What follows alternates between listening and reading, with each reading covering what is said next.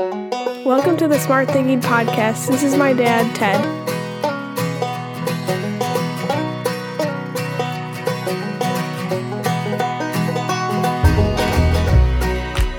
Welcome to the Smart Thinking Podcast. I'm your host, Ted Neitzke. About a month ago, I was in a packed auditorium in Orlando, Florida, and waiting for a keynote speaker to begin. I sat there wondering, wonder what the message will be, and I hope the speaker's good or at least engaging. Well, then Marcus took the stage, and within two minutes, I leaned over to a colleague of mine and said, Hey, he's got to be on the podcast. That thought was solidified when Marcus matter of factly said, We're all facing three storms the one coming, the one we're in, and the one we just got out of. Oh, I loudly said, and each of them we have to charge into. Everybody looked at me like I was a little nuts, but I'm used to that. Here we are, learning through the life experiences of someone who is extraordinary in his ordinary element, Marcus Allen. Marcus is someone who is a buffalo and he didn't even know it. He leads with intentionality, charges into his storms, and has been surrounded by people who have helped him live through a lot of these storms. As you listen to this conversation with Marcus and me, listen for the scenes in his life where others have stepped in and shifted his journey. Listen to his advocacy, listen to his empathy, and finally, hear his smile. I mean, you can actually hear my new friend Marcus smile when he speaks. Take a listen.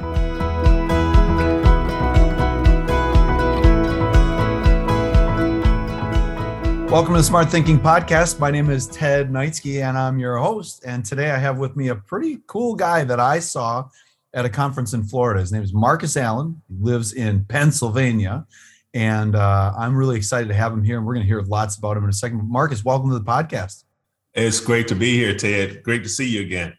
Yeah. So, Marcus, you sparked a few things in me. And uh, as li- longtime listeners of the podcast know, we've we've got a mindset around here about buffaloes but let's let's get to know you because i thought you were uh, really good uh, when you spoke i thought you were so vulnerable and genuine and what i think the teachers and leaders who listen to the smart thinking podcast could really benefit from is just kind of hearing about day one of marcus allen on the planet earth and uh, who you are what you've overcome and just the awesome role of your mom so share with us marcus like what was your birthday like yeah, it's interesting. I've never uh, been asked that question. What was your birth, your real birthday, right? First day, day one, um, that I remember so vividly. No, um, uh, according to my mom, uh, you know, when I when I came in and and she said I was a blessing to her. Um, uh, I, there there was a number of challenges, and but before I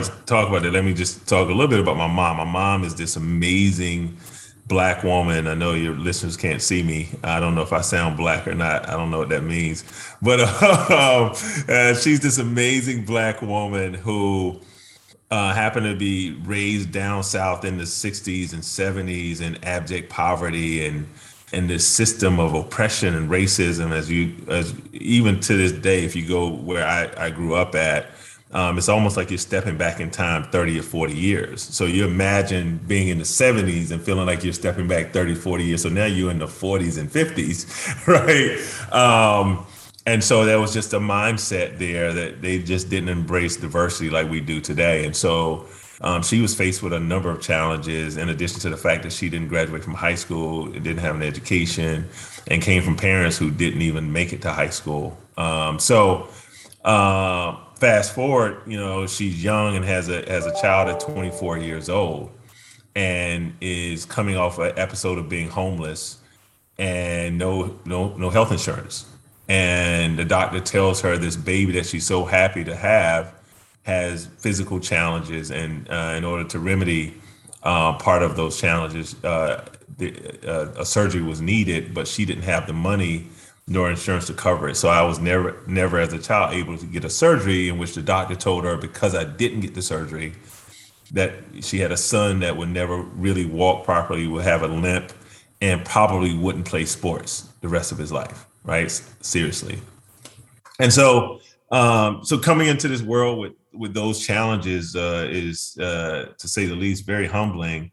And then on top of that, to to be born in a life of poverty and generational poverty. Like it's one thing to be poor, it's another thing to be, you know, second, third, fourth generation of poverty, right? Because um, then there's certain mentalities that are set in um, that are hard to shake. And so I had to compete with those types of mentalities that came from well-meaning people, but it was a poverty mentality that I didn't know was a poverty mentality until I got older, right? Uh, I'll just give you one example. Of poverty mentality was, hey, when you graduate from high school, like we want you to graduate so you can hurry up and get this job down here at the factory, right? And if you can get to making twelve dollars an hour, you made it, right? Poverty mentality. Um, and so, um, and then also, you know, by the age, age of five, I had uh, this uh, some kind of disease, um, at, at uh, some kind of skin irritation disease set in, and it was eating through my, this, my scalp and, and my face, and I had to wear a, a bandana around my face to go to school because it looks like my nose was rotting off, and I still have scars in my head up on top of it and on the side uh, that challenged me as a child. Um, and then at the age of 10, my uncle was killed in front of me.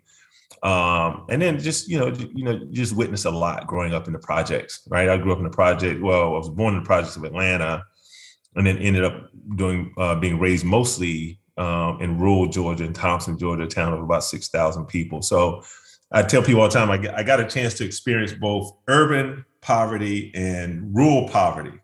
And if I had to choose between the two, I would choose urban poverty uh, because rural poverty is like desolate. It's like, you know, even with the kids we work with here in Philadelphia, even though they have major challenges, the resources are available. When you're in a rural area, like everybody's poor.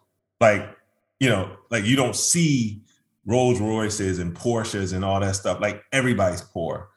As a matter of fact, to this day in Thomson, Georgia, where I was raised, 100% of the people over 60 live in poverty. That's the stat. 100% of people over 60. So that tells you probably just about everybody is probably on some sort of fixed income using Social Security and all of that stuff, right? So that's the environment that that I was raised raised in, Ted. Um, but as you heard me say on the stage, I didn't know. I, I didn't know that was poverty. Well, I I did know in some sense at, at a certain age, you know, because you know, I heard a comedian say like we, you know, we were we weren't poor, we were poor, right? Because we couldn't even afford the other O and R, right? um, so like, so we were like a step below the regular poor people, and and that you did feel right. And you know, kids can be cruel when you have you know holes in your shoes and you don't have new clothes and all of that stuff. And so, but my mom, she did an awesome job of like my two siblings, my brother and sister, I was the oldest of three. Um, really instilling in us like values like Christ. We uh, we had to go to church every every Sunday. We were Christians. Um, you know, it was all about like do good by your neighbors. Always treat people as you want to be treated. Uh, and it was very serious to the point that if you don't follow this, then it was there was there was a belt waiting for you if you didn't follow the values that were outlaid for you uh, by both my my mom and my grandmother and my grandfather. But uh, yeah, that that's that's that's kind of that that birthday uh, the start to to this life that I had to. So by the time you are a sixth or seventh grader, you have you have charged through all of those different pieces, and that that's the part where uh, talk to me a little bit. In a, I, I well, I'll stop here for a second what do you do now? And then I'm going to back up my question. So now, you know, I get the opportunity uh, to to work with young people and families who are dealing with the issues of poverty. Um, I am currently the CEO of Big Brothers Big Sisters Independence. Um, we serve um, the greater Philadelphia region as well as Southern New Jersey. We're the third largest Big Brothers Big Sisters affiliate in the country. We serve about 3,700 kids, and, and our mission is to put a caring, compassionate adult in the life of children uh, to help them achieve their full potential, right? To live up to their promise and their potential. And so um, this organization has been doing this type of work for over 100 years. And mentoring, I think what you're alluding to, you know, has a special place for me. And, and so I am blessed in that I get a chance to go and help kids who, for the most part, look like me. Right? They, they, they in some sense of the word, right? They going through similar uh, challenges. They have similar backgrounds, um, and and they have potential. And and and and I tell people all the time, they say, "Well, Marcus, how did you make it out? Like you must like ah, it, it's amazing that you made it out, and you're you, you are the person you are." And and and my thought to that is, no, there's nothing special about me. I'm unique because there's only one Marcus Allen, whether you, know, believe it or not. There's only one Marcus Allen, uh, and and I was lucky enough to have people and, and, and situations and circumstances that allowed me to achieve my potential. Right. And oftentimes we judge people by the environment they're in versus what's inside of them. And yeah, I think of the analogy, um, and you know, you know, and, and Ted, you're doing this work too in, in Milwaukee and across the country as we think about the challenges kids face in education K through 12, um, oftentimes people judge the kid by the environment, but they wouldn't do that. Like I grew up, we used to have gardens and we would grow flowers and all that stuff. You would never say that's a bad flower, right? You would say the soil must need to be watered or fertilized or tilled so that the flower can actually be as beautiful and grow as big as it can, right? But we take a different approach with kids and we say the kid is the challenge, not the environment that the kid is trying to grow up in. Right. Right. And we do all of these things and we put all of these things like, you know, well, we need to you know, had like, you know, we, we, we, we become more stringent when we talk about, you know, juvenile justice, right? Instead of trying to make kids better, we, we, we punish them thinking that, I don't know what we think that's going to do. Um, I know what it's going to do. It's just going to make the situation worse, right? Um, we, we disinvest in the schools that need us the most, right? We do stuff like here in Philadelphia where the amount of dollars that go into funding for school is based on the, the property taxes of the people who live in that community. That's the stupidest stuff ever, right? Like, so you're saying because you were raised in this poor, this environment that is stricken with poverty, that you can't get as much funding because you don't pay as much in taxes. And we know that most times in in, in, in areas, zip codes that uh, live under the poverty line, they are mostly renters, not homeowners.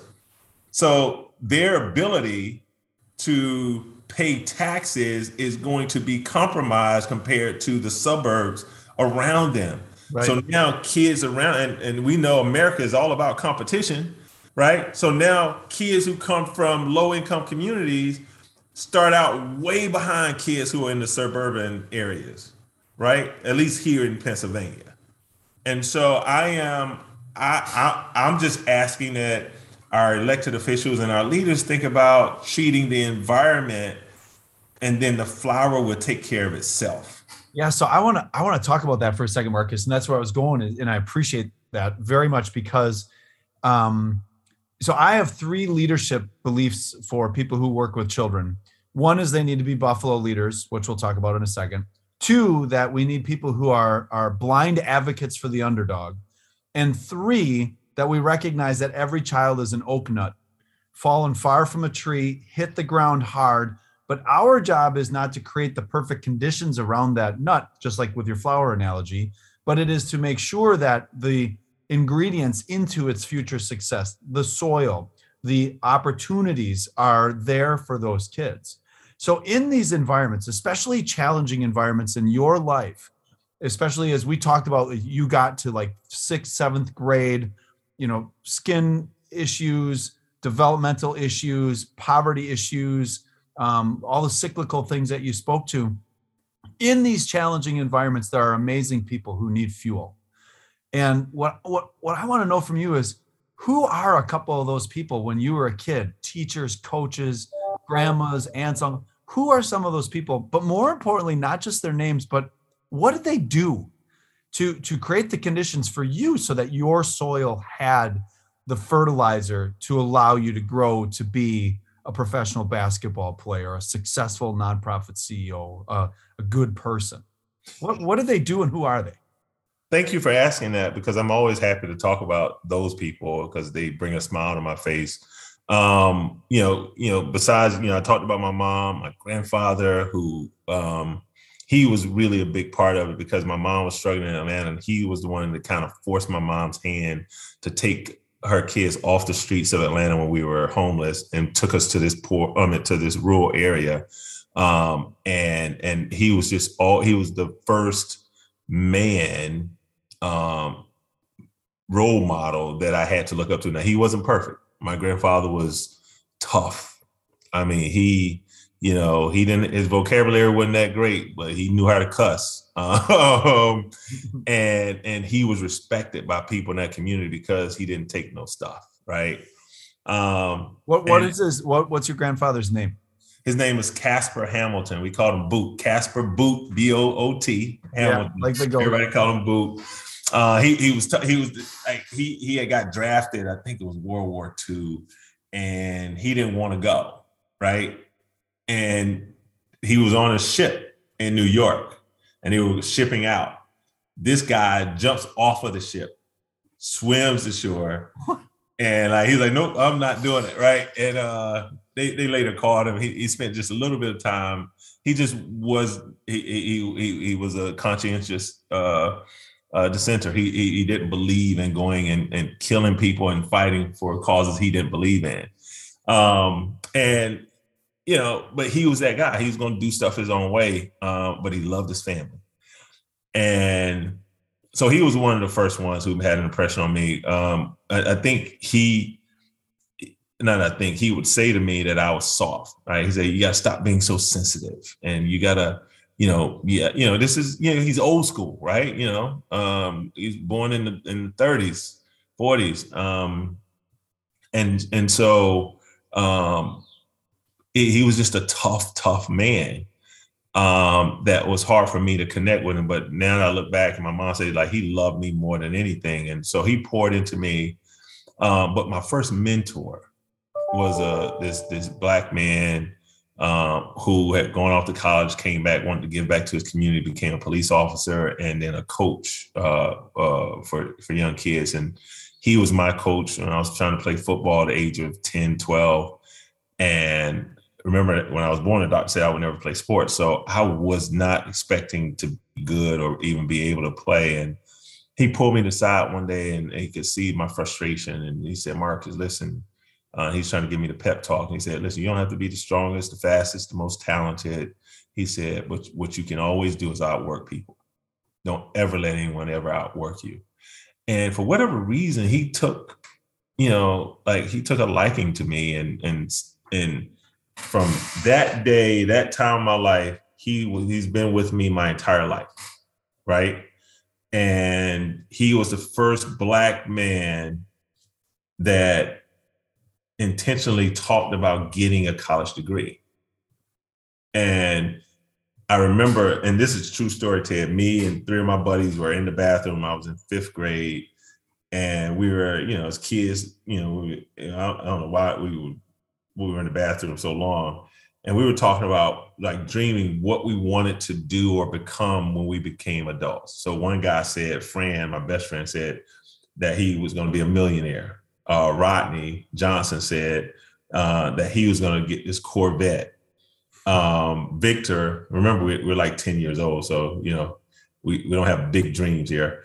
um, Victor said that he was going to be built, and what he meant by that, like we used to like love to watch wrestling back in the day, so he was going to have muscles and all of this stuff, right? and uh, and he, he he he's the farthest thing ever from muscles. Like he was pudgy then, he's pudgy now. and we'll I sure, said, we'll make sure to send this episode to him.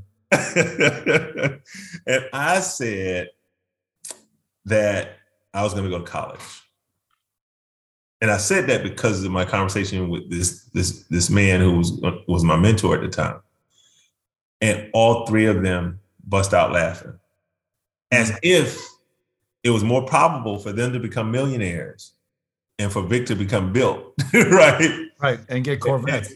Right, right. And and I had the audacity to say that I was going to go to college. And the only reason, as I think about this, that I said that was because my mentor said it. He planted a seed in my head and my heart that just never left me.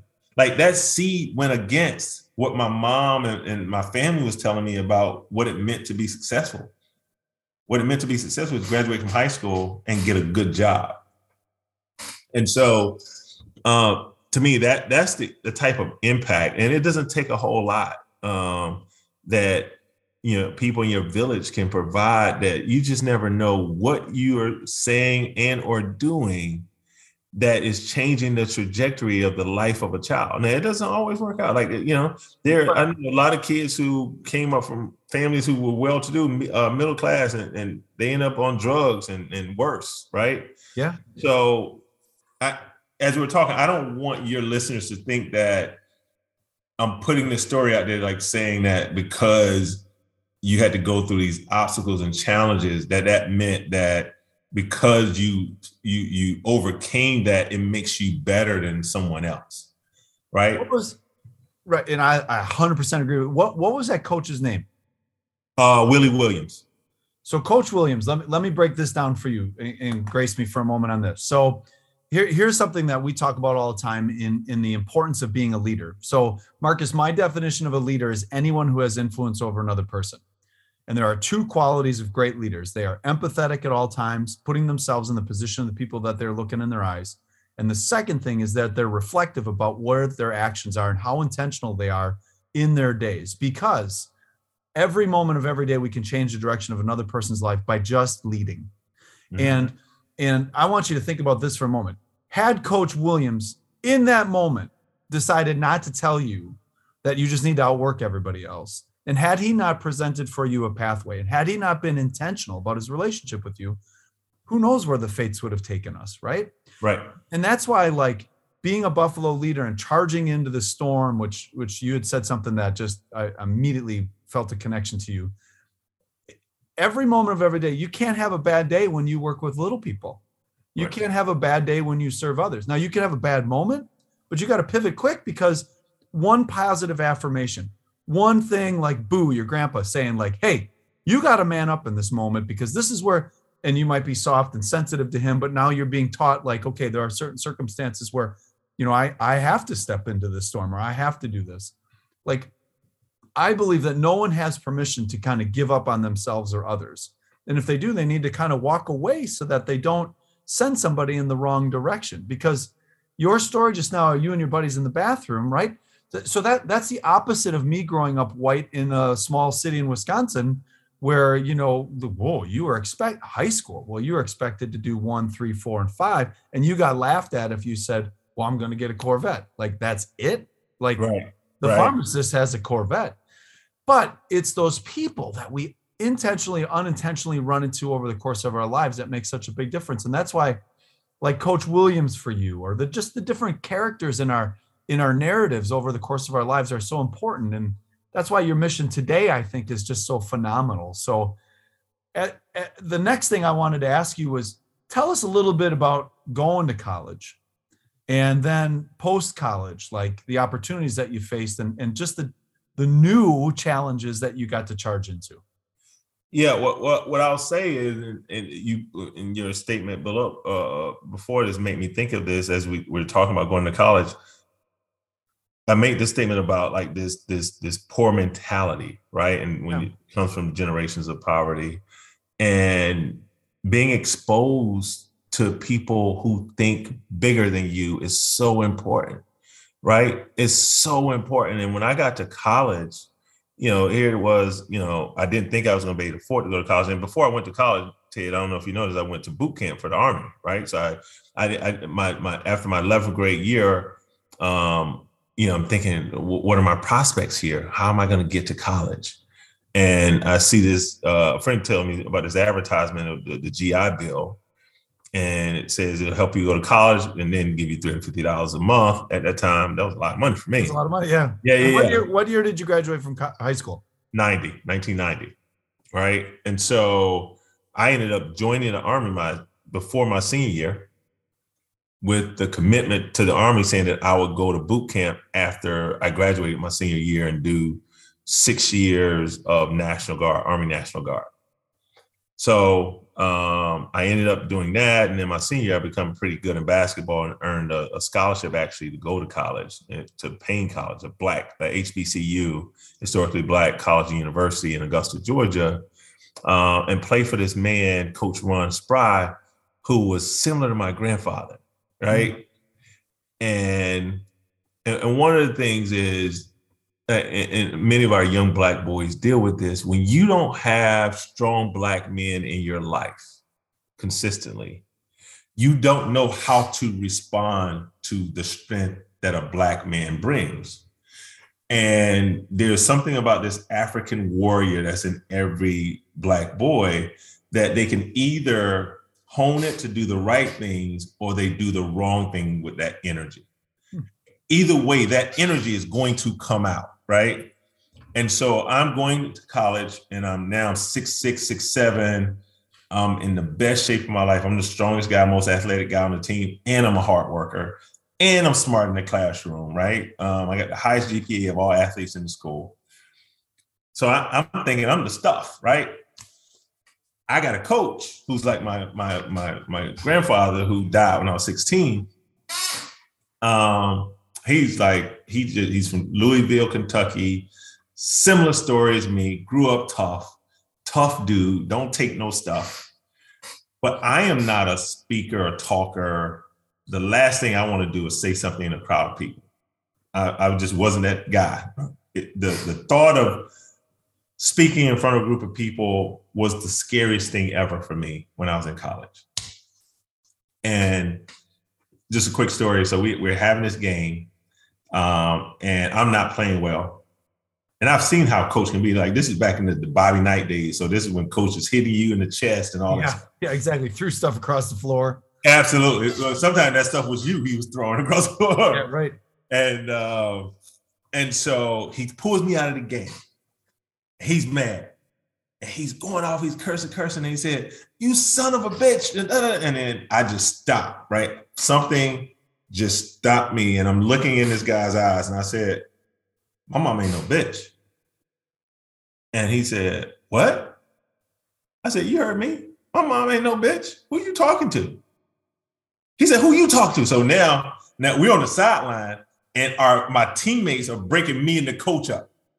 Right? So we're about to fight. like I'm about to fight the coach. And I'm not even that guy. Yeah, right. Like I'm a I'm, I'm a good guy. I never got in trouble, great grades but it's something that sparked me when he said son of a bitch. It made me think about my mom. And I'm just like, nobody's gonna say anything about my mom. You can call me whatever you want to call me. Yeah. Anyway, so they break us up, game goes on, game ends, we're all walking into the locker room. And then I see coach walking towards me and I'm walking across the court. He meets me right in the middle of the court.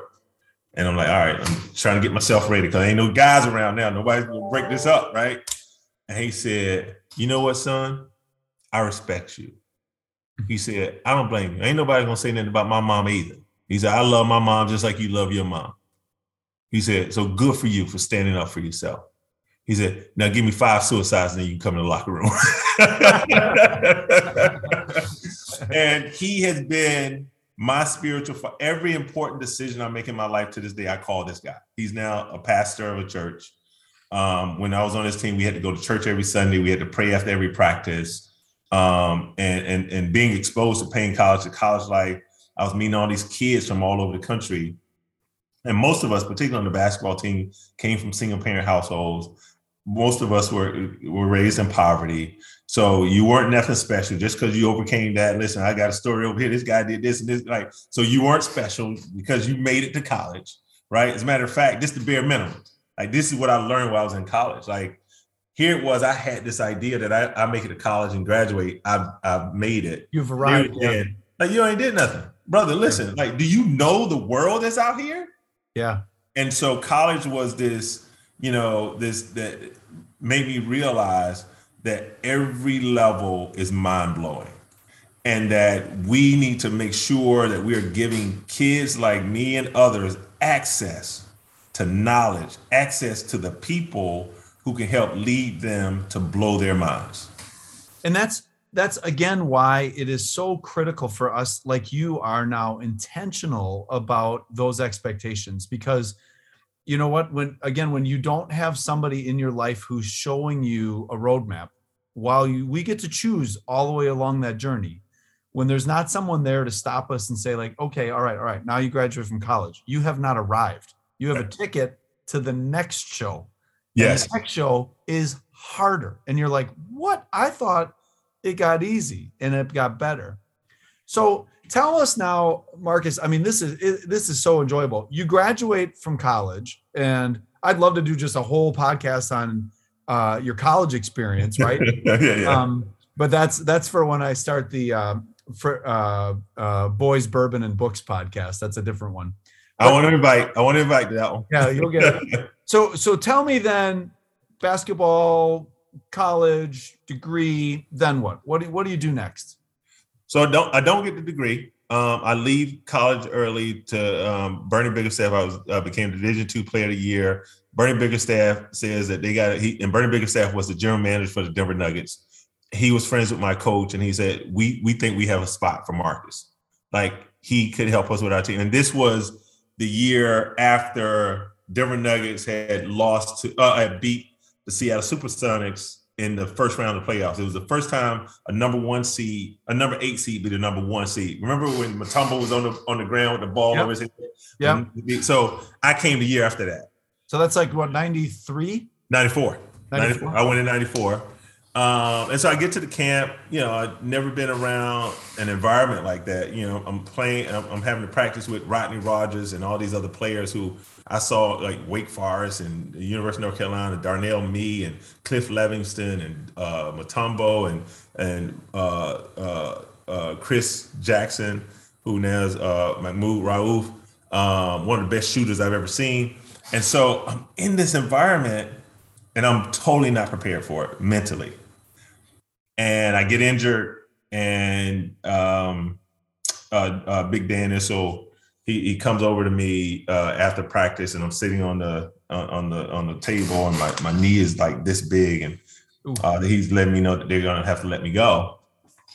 And he says to me, he said, Marcus, I could tell something about you. He said, I could tell that you spend a lot of time in the gym. You're a gym rat. Like you work hard at this. He said the challenge is that there was nobody in there helping you to polish your game, right? So I want you to take this time to really think about how to polish your game, get someone to help you with a couple of small things, and then try to come back, right? And so I ended up going and playing overseas for like six years um, until my third or fourth injury in Argentina, and then decided that I was going to hang it up. I came here to Philadelphia for the first time in 20 in 1999 um, with the sole purpose of I got to get my degree because I left school early. Remember, my whole goal was I got to get a degree, and Mhm. so I ended up going to Temple University. I got a degree in psychology, and then later on got a degree uh, MBA in technology management, and and and that was kind of what really allowed me to take off in the nonprofit space because being in Philadelphia, I saw the need, I saw the challenges kids were having and families. And people, I was new to the town, to the city. And for whatever reason, people were looking to me as a young person. I was 28, 29 years old. And everyone kept saying, There's something special about you. It's something different about you. Right? It's something different about you. Um, and th- then they would say, "Oh, I hear it." in the accent. "Where you from? Down south?" And they say, "Oh, that's what it is, right?" Um, they always want to put it on because you're from down south, and you guys are more hospitality there. You're more genuine. And at the end of the day, that's not what it was. It, it really was. I just love people.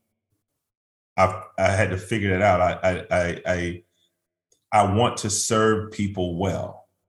And that has helped me after getting my degree to get in different spaces. I went and worked for a for profit, became their COO, um, and did that for 10 years. And then decided I want to do something to give back. Went and became CEO for a little small nonprofit in West Philadelphia, serving uh, single parent Black uh, women coming out of homeless shelters. We would build houses for them and help them go to college, graduate. And the goal, the mission was to break the generational cycle of poverty then left there after four years, became the CEO for Big Brothers Big Sisters. And so Um, this was not a strategic path for me, Ted. I didn't see working in nonprofit. I didn't see doing the stuff that I've done. It was really this this pull towards how can I serve folks better and feel good about it. And yeah, I've been lucky my entire life to just do the stuff that makes me feel great. Yeah. Awesome. So many blessings too along the journey and great people, right? Absolutely. So last area here to touch upon. So I'm sitting in an audience of 1,200 people in a big uh, conference center, and you get up and you say, everybody in life is facing one of three storms either the one you're going into, the one you're in, or the one you're walking out of. And I got hit by light. I was like, mm. man, he stole from my podcast. and I know you didn't. But like what I my question for you is because like we talked about, right? So being a Buffalo leader is somebody who who looks at the storms that they're facing, charges directly into it. Like I, I'll send you some of these little fun stickers and stuff. But those storms are always there. And my question for you now, with your work with Big Brothers Big Sisters and and focusing your servant leadership uh, upon bettering the lives of young men and young women, what are the best qualities of mentors that you are looking for to support the trajectory and, and, and opportunities for the young kids that you serve? For me, the best characteristics of a, of a mentor um, in any realm, we uh, of course I'll be selfish. We are definitely looking for mentors at Big Brothers Big Sisters. I don't care where you live, anywhere in this country, uh, any city, there's a Big Brothers Big Sisters there, and I guarantee they have a waiting list. Um, so if you have the time and energy and compassion and desire please uh, reach out to your local Big Brothers Big Sisters. But the for me, the, the the the number one characteristic is this idea of really being able to listen. Most people think they're good listeners, but they're not, right? And most times people know when you're listening to them. Even if you're not saying anything, people can tell like your your mind is somewhere else. Right. So you're really looking for someone who who can be present in the moment right? And compassionately listen to what's happening with our kids. We're only asking for, you know, the, you know, we believe that to change the, the, the life of a child takes four hours a month for at least 12 months, right? Kids need consistency, somebody who can be consistent, um, someone who is non-judgmental, allows them to to to feel like to Patrick Lencioni's thing about being butt naked right? When you are butt naked with people, it gives them permission to take off their clothes and be butt naked, right? It's it, and, and and and so I do that often. Like you say, well, Marcus, you you had such vulnerability at the stage. The what I've worked on is how do I accept who I am, and then how do I present it in a way that allows people to know that this is me, like, and that I don't even care what you think about me like if we when we look at mentors if you have the ability to just accept who you are and be real with yourself then that's a great quality in a mentor. Yeah i mean who who we are today is not who we were right. or what made us who we are. And i i love that component of listening because you, you and i go into environments all the time and we are judged. Um I had an interesting experience a few weeks ago when I went and met with a group of young men and young women who were in a gay straight alliance. And I walk in, I have a suit and a tie on. I'm a middle class white guy with glasses and a striped tie. And the whole room dynamic changed. And then they started going through everything. And I said, Well, hold on a second. I already know all that. Don't worry about it. I have friends, and uh, uh, you know, blah, blah, blah. And the kids were like, What? What you look like? I was like, No. If I would have come in in a t shirt and shorts, would it have made a difference? But those constant judgments. So yep. with, with, the Boys and Girls Club kids, you know, like when I was little, um, my dad's best friend uh, was a big brother to a, a young man named Henry. And Henry was my age and he was in my class and he went to my school. And all of a sudden, this man, Mark, showed up with Henry. And I was like, Henry, what are you doing with Mark? And then Mark was like, Well, I'm a big brother to Henry. I had no idea. This kid I sat next to, first, second, third, fourth grade, lived in a, in cyclical poverty with a single mother. He was a quiet guy. He was always a little disheveled. But at the end of the day, like, oh, and since then, Big Brothers Big Sisters, I'd work a lot with the United Way. uh, ran some campaigns, and the whole intent was like these are the type of nonprofits where their intention by design is to uplift people, empower kids, but more importantly, like you said, with the mentors, just to position them to be these strong, empathetic people, just like the teachers and leaders who listen to the podcast. Last question for you before I get to the the fun one here. What when you mentor others is your emphasis for their growth? What do you focus on in everyone you meet? What do I focus on in everyone I meet? I focus in on what they want, right? And and I try to, and, and for those who don't know what they want, I try to help lead them with questions help them to get to what do they want. Like, what is it that you are? Because I don't want to waste your time, and I don't want to waste my time, right? So I'm here to serve. Uh, I'm not here to wait, you know. And so, you know, what keeps me interested in being a mentor, role model, coach, or what have you to to young folks, and even I got a couple adults that I mentor as well. Um, you know, it's like this guy called me this morning, uh, Octavius. Uh, he works for the mayor's office in Philadelphia, and he's just been like a person who just said, "You're my mentor," and it's been going ten years now. And uh, so we spent 30 minutes on a call this morning, and um, you know, I was just like, "Okay, so how's how's how's the wife, uh, fiance doing? We're getting married in September. Okay, how's the job going? couple challenges, but this is going well. I started my own business and all of this stuff. And I'm just listening. And it's like, okay. And I just look for where can I add value for you? Mm-hmm. Right? Whether that be emotionally or from help you build confidence, help move obstacles for you. Like I said, if you're trying to get somewhere and I know somebody who can help make that easy, build bridges, make connections. Like that, that that's how I look at being a mentor and the, and the fun part for me. Like, what can I do that can make your life better help you get to what you want? Yeah, I love that. I, I one of the things that I will uh, have conversations like that around very similar is, in order for you to be the best version of yourself, what do I have to do different to get you there? Mm. And and because it, it's all back, it's on both of us, right? And that's that's a powerful thing. And, and what I really appreciate about you, Marcus, and, and meeting you down in Florida and then talking to you today is this, this your conscientiousness of the fact that you are an influencer and not in the sense of like, you know, making people rich and getting them, you know, materials and resources, but getting them to be where they need to be. And, and I, I love your mission. So the last question I have for you is this. What's your 180 song? So I I have created these playlists when I work together with people. And a 180 song, Marcus, is you're having a bad moment, a bad day, uh, you're stuck, and all of a sudden a song comes on and everything changes. Yeah. So if you had one song to define your 180 that would shift your direction, what would it be?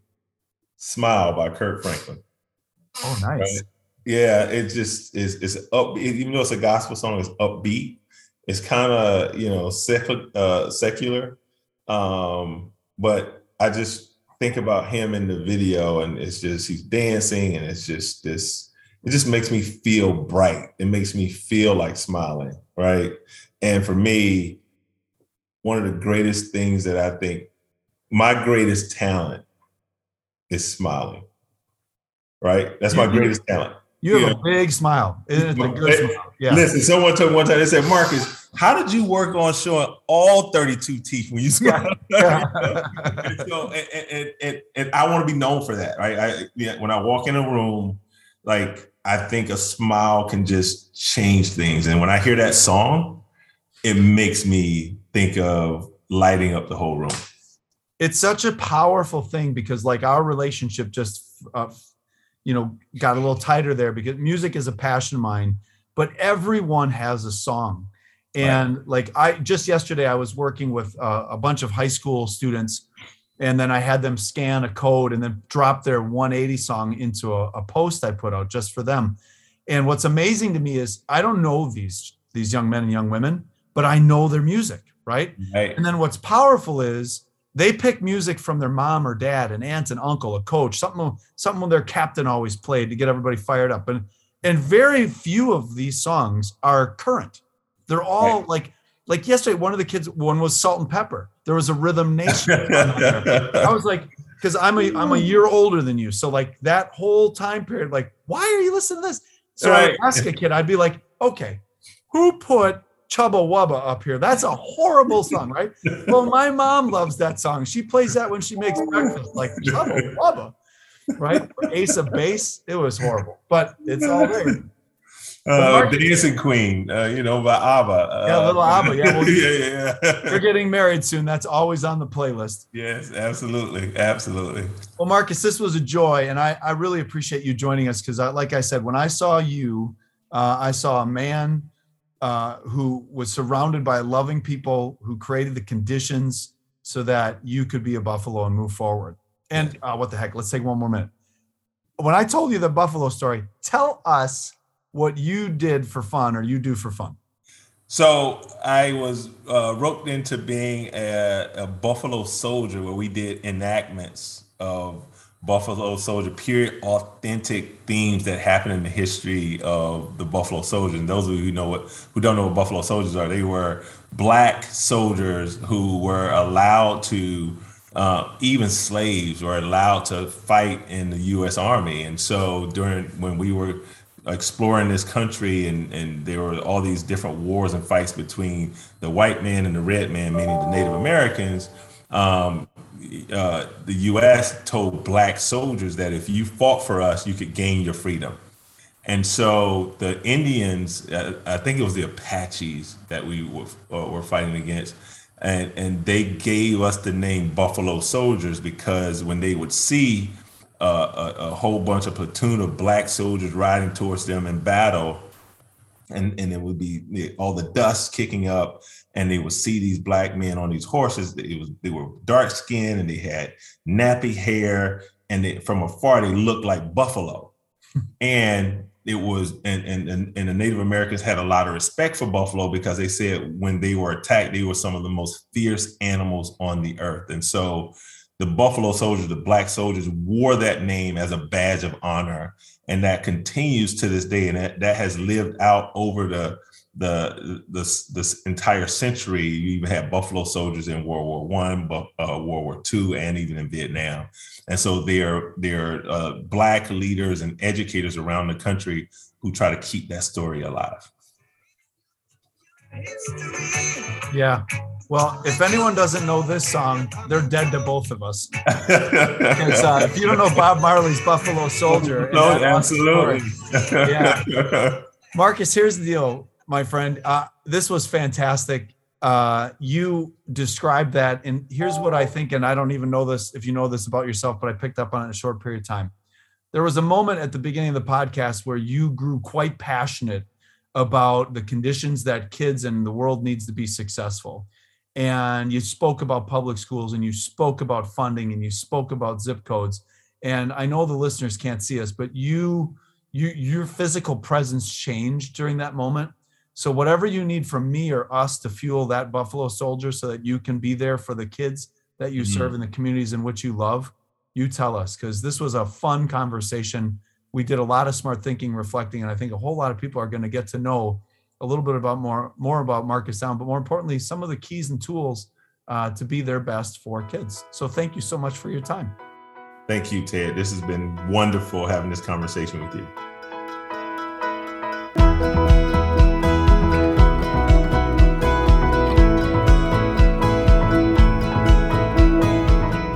So let's do some smart thinking. Describe how you can advocate for the underdog. List ways in which our influence shapes those around us.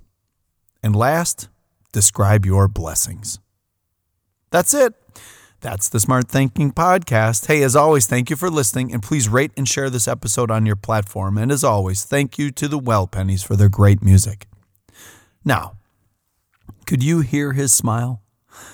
My hope for you with this conversation is that you start to reframe how you look at the world. I, as I walk through this journey of life, I keep looking for more people to be in my herd. People like Marcus. They make it easy for me to get stronger, increase my courage to do the right thing, and more importantly, they remind me of why I have to always, always be the best version of myself because that's what the world deserves.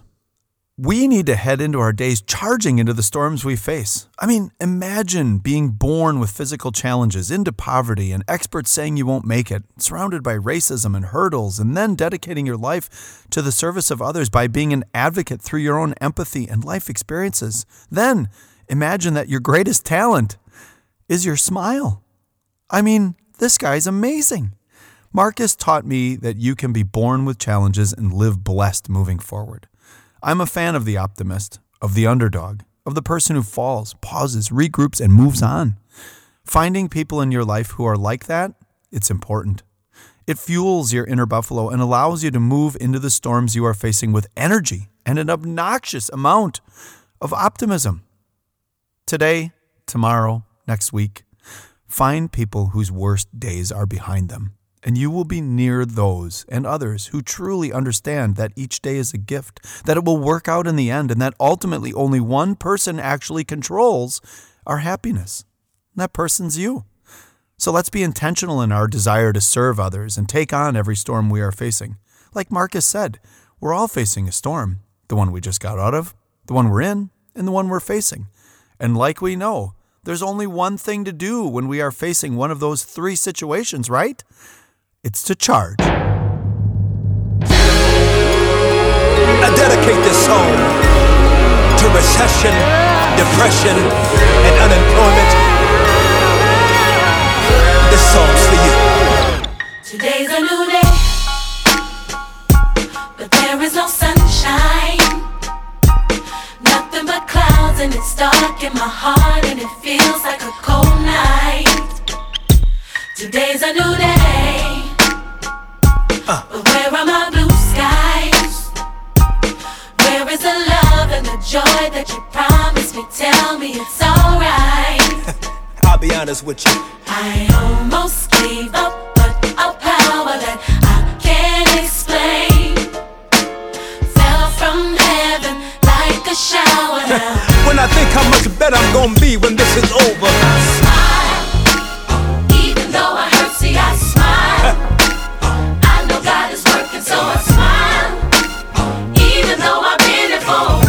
What you do. I smile. Come on and smile. It's so hard to look up when you've been down. Sure would hate to see you give up now. God's people. You look so much better when you smile. So smile. now every day ain't gonna be perfect, but it still don't mean today don't have purpose. Come on. Today's a new day, but there is no sunshine. Nothing but clouds and it's dark in my heart and it feels like a cold night. It ain't easy, but today's a new day. But tell me where are my blue skies? Where is that love, y'all? Where is the love and the joy that you promised me? Tell me it's alright. The truth is, I almost gave up, but a power that I can't explain. That Holy Ghost power, y'all, fell from heaven like a shower now. Now I know we've been hurt, y'all, but still I smile. Come on. Even though I hurt, see I smile. Y'all feel that?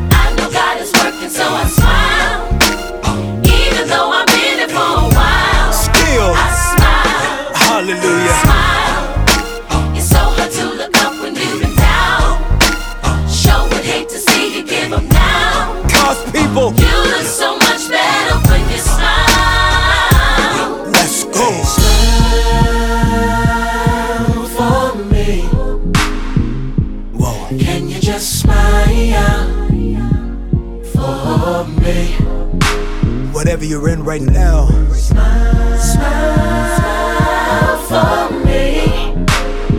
Smile. Can you just smile for me? and my people say, Oh, oh, oh.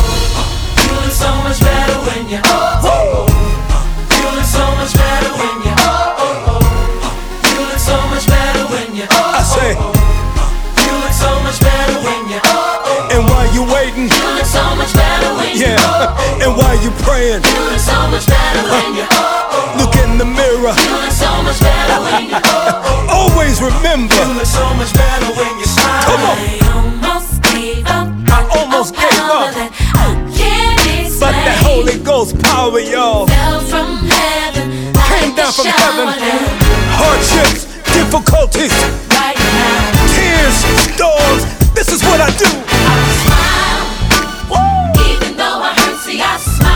that feels good. I know God is working, so I smile. All things are working. Even though I'm in it for a while, Still, I smile, smile.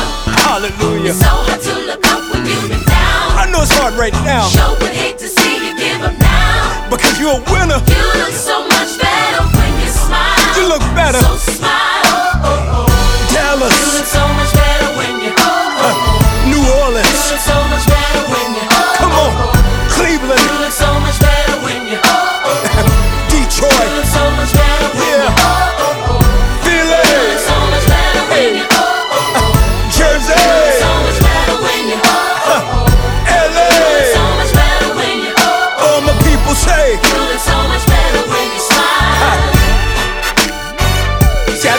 Want you to be happy, cause then you gotta have something happen. I want you to have joy, cause can't nobody take that from you. I see you, smiling.